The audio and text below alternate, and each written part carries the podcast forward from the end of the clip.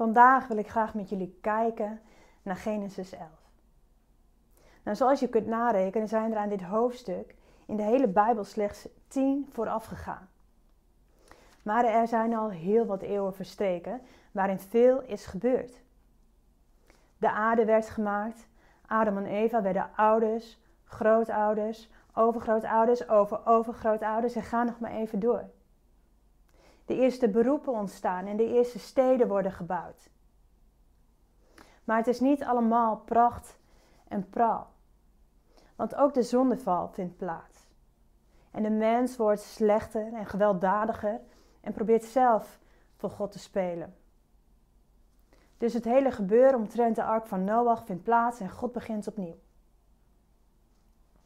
Nou, de mensheid breidt zich in no time weer uit tot een flinke roedel en vertrekt richting oosten.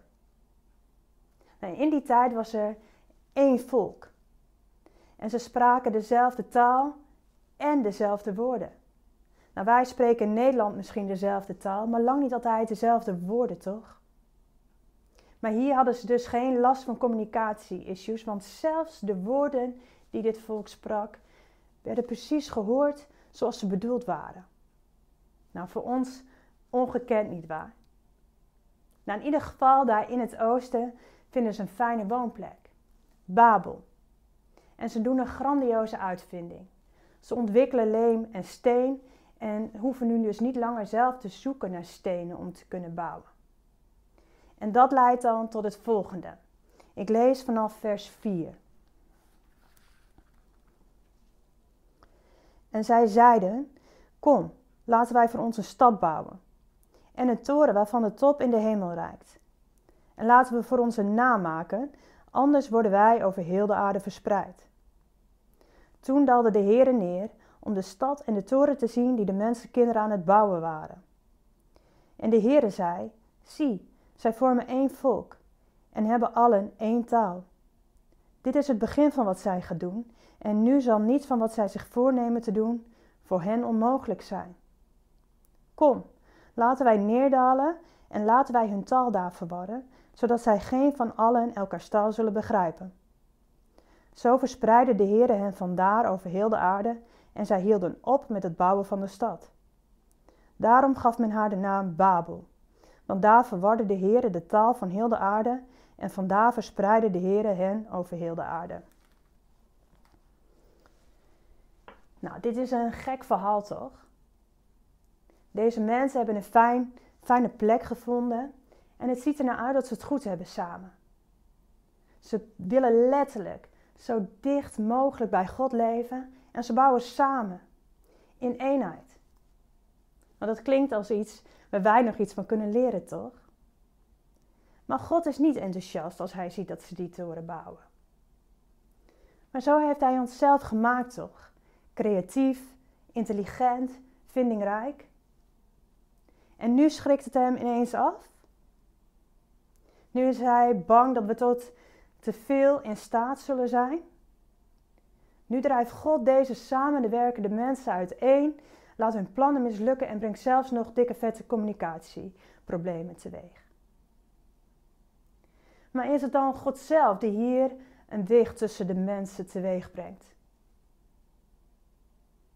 Is het, zorgt God er dan zelf voor dat wij ja, in die staat van verwarring zijn, waar we, soms onophoudelijk in lijken te verkeren?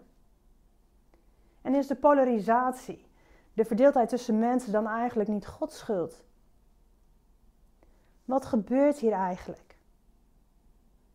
Nou, het is in ieder geval een stuk minder onschuldig dan ik net schetste. En een paar dingen zal ik uitleggen.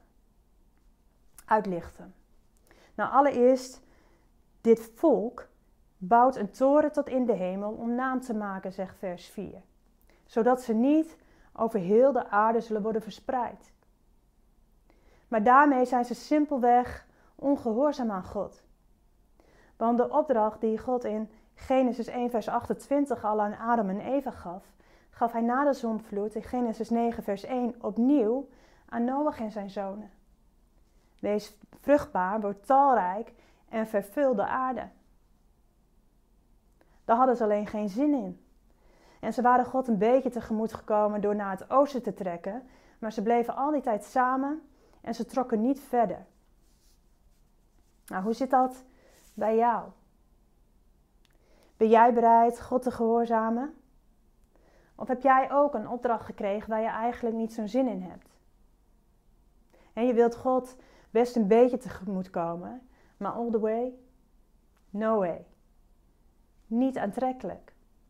Want wie weet wat je dan te wachten staat en wat je verliest. En in je huidige positie voel je net als dit volk veilig. Je weet waar je aan toe bent. Je, je staat sterk. Het is een goede positie. Maar God vraagt ons ook om de bereidheid te hebben om uit onze comfortzone te stappen en zijn weg te volgen. Maar dit volk wil God ook wel eens even laten zien wat ze kunnen. Waartoe ze zelf in staat zijn.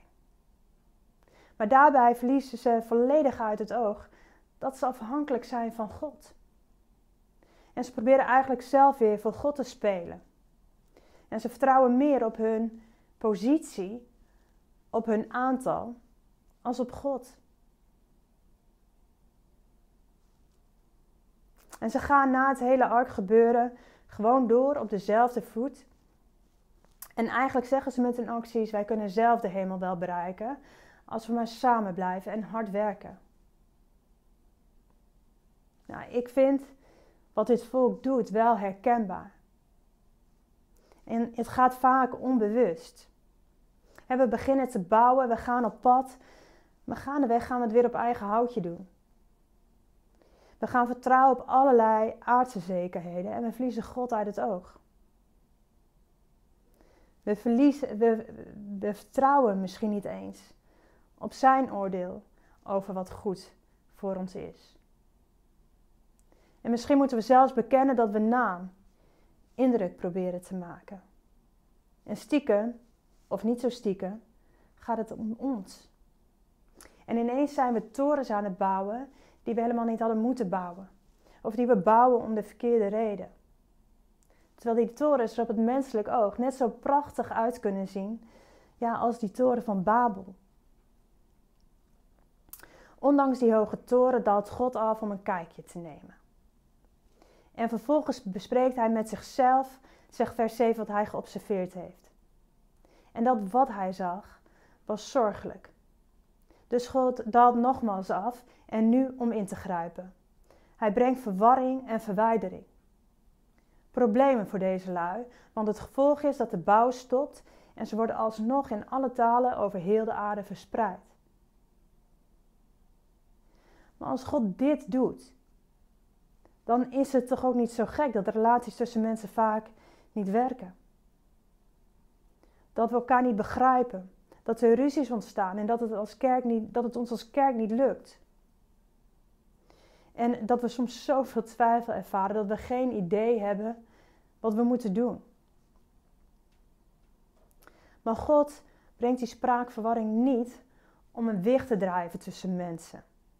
Of omdat, uh, omdat hij bang is dat we groter en machtiger zullen worden dan God zelf. Hij gaf zijn volk juist een tweede kans door dit te doen. Hij gaf ze de kans om weer gehoorzaam te zijn aan Hem. En zijn volk sloeg de juiste richting in. En het zorgde ervoor dat ze weer tot hun doel konden komen. Schrik dus niet als jij je soms verward voelt. Maar maak gebruik van de situatie. Sta even stil. Zoek de verbinding met God. Lees je Bijbel. Bid. Wees stil. Waar sta je eigenlijk? Wat ben je aan het doen? En wil God hier misschien iets in zeggen? Wil Hij je richting geven of je perspectief veranderen? Want net zoals God hier in Genesis 11 deed, wil Hij ook naar jou afdalen om je inzicht te geven. God daalde af. Niet omdat Hij het op afstand niet goed zag of om Zijn almacht en verhevenheid te laten zien, maar uit betrokkenheid. Zelfs als wij Hem niet betrekken. Wij hoeven die torens niet te bouwen, want Hij kwam naar ons.